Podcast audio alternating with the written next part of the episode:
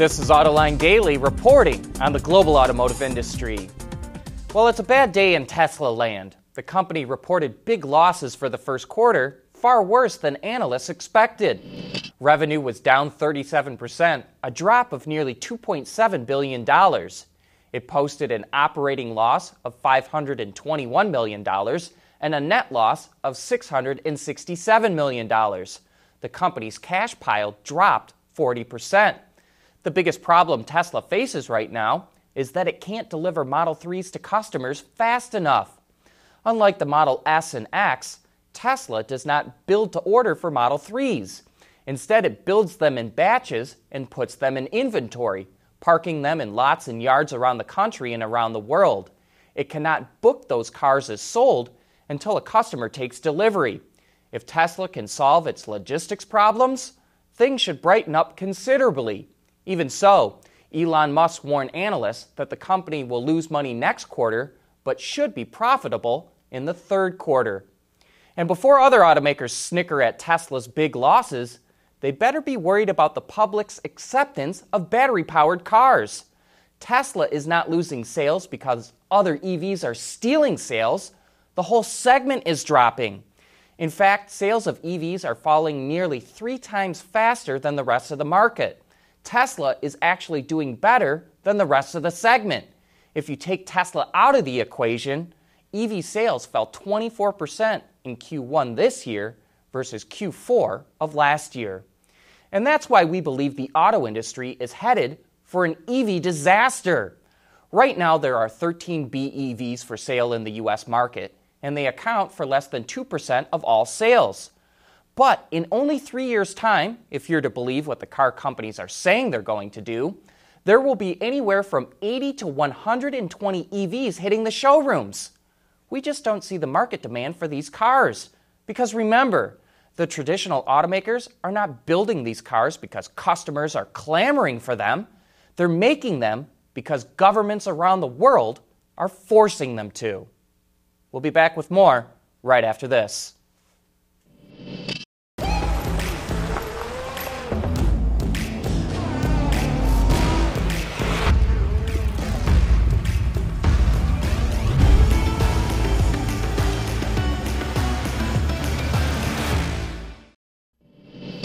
Good news for Carlos Ghosn. He could be getting out of jail soon.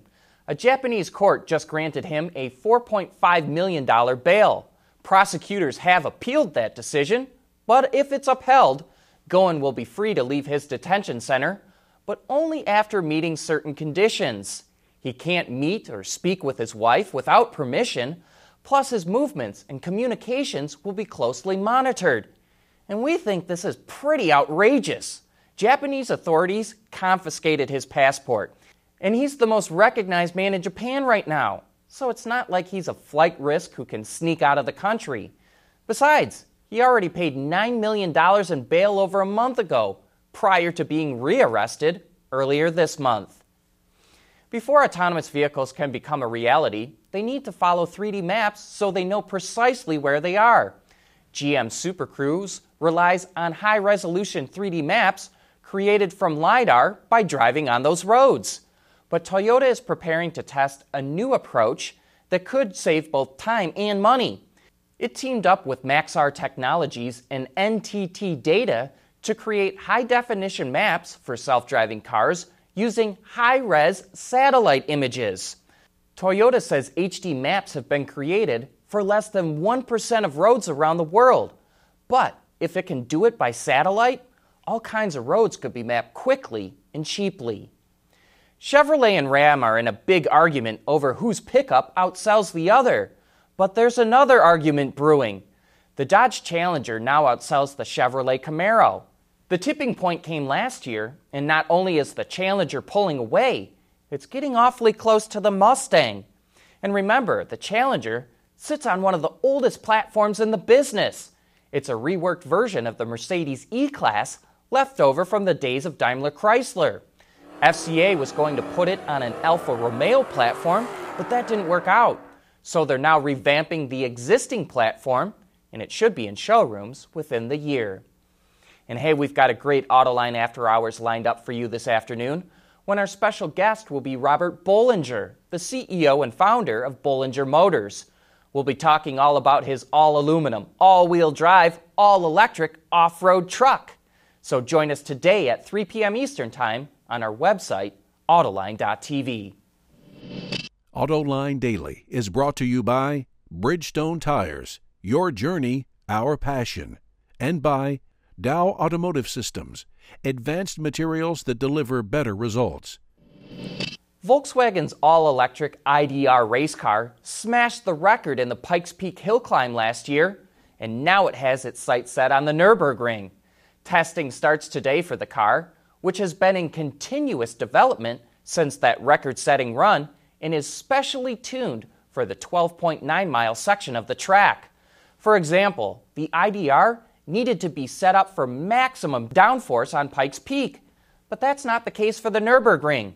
So it was fitted with a drag reduction system, similar to what they use in F1, that reduces the air resistance of the vehicle by about 20% at the touch of a button. The IDR will eventually try to beat the current EV lap record of just under 6 minutes and 46 seconds. One jeweler's love for the Ford Escort has led to a pretty amazing creation. Russell Lord has spent thousands of hours over the last 25 years creating a 125th scale version of the Works rally car driven by Ari Vatanen in the late 1970s.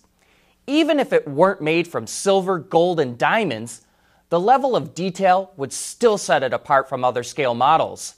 The pulleys on the front of the engine spin, the diamond encrusted platinum gear lever even shifts, and the windows are collected from pieces of smashed faces. And what's crazy is, Lord says he knows the car so well, there were no plans, and he just started building it from the ground up. His labor of love will now be auctioned off for charity on May 2nd. And speaking of things that are just plain cool, check out this picture of a modified Mercedes 300 SL Gullwing help a racing cyclist in 1962 become the first person to go 200 kilometers an hour on a bicycle. And look at how massive the front sprocket is on that bike. Just amazing. But that's it for today's show. Thanks for watching, and we'll be back again tomorrow.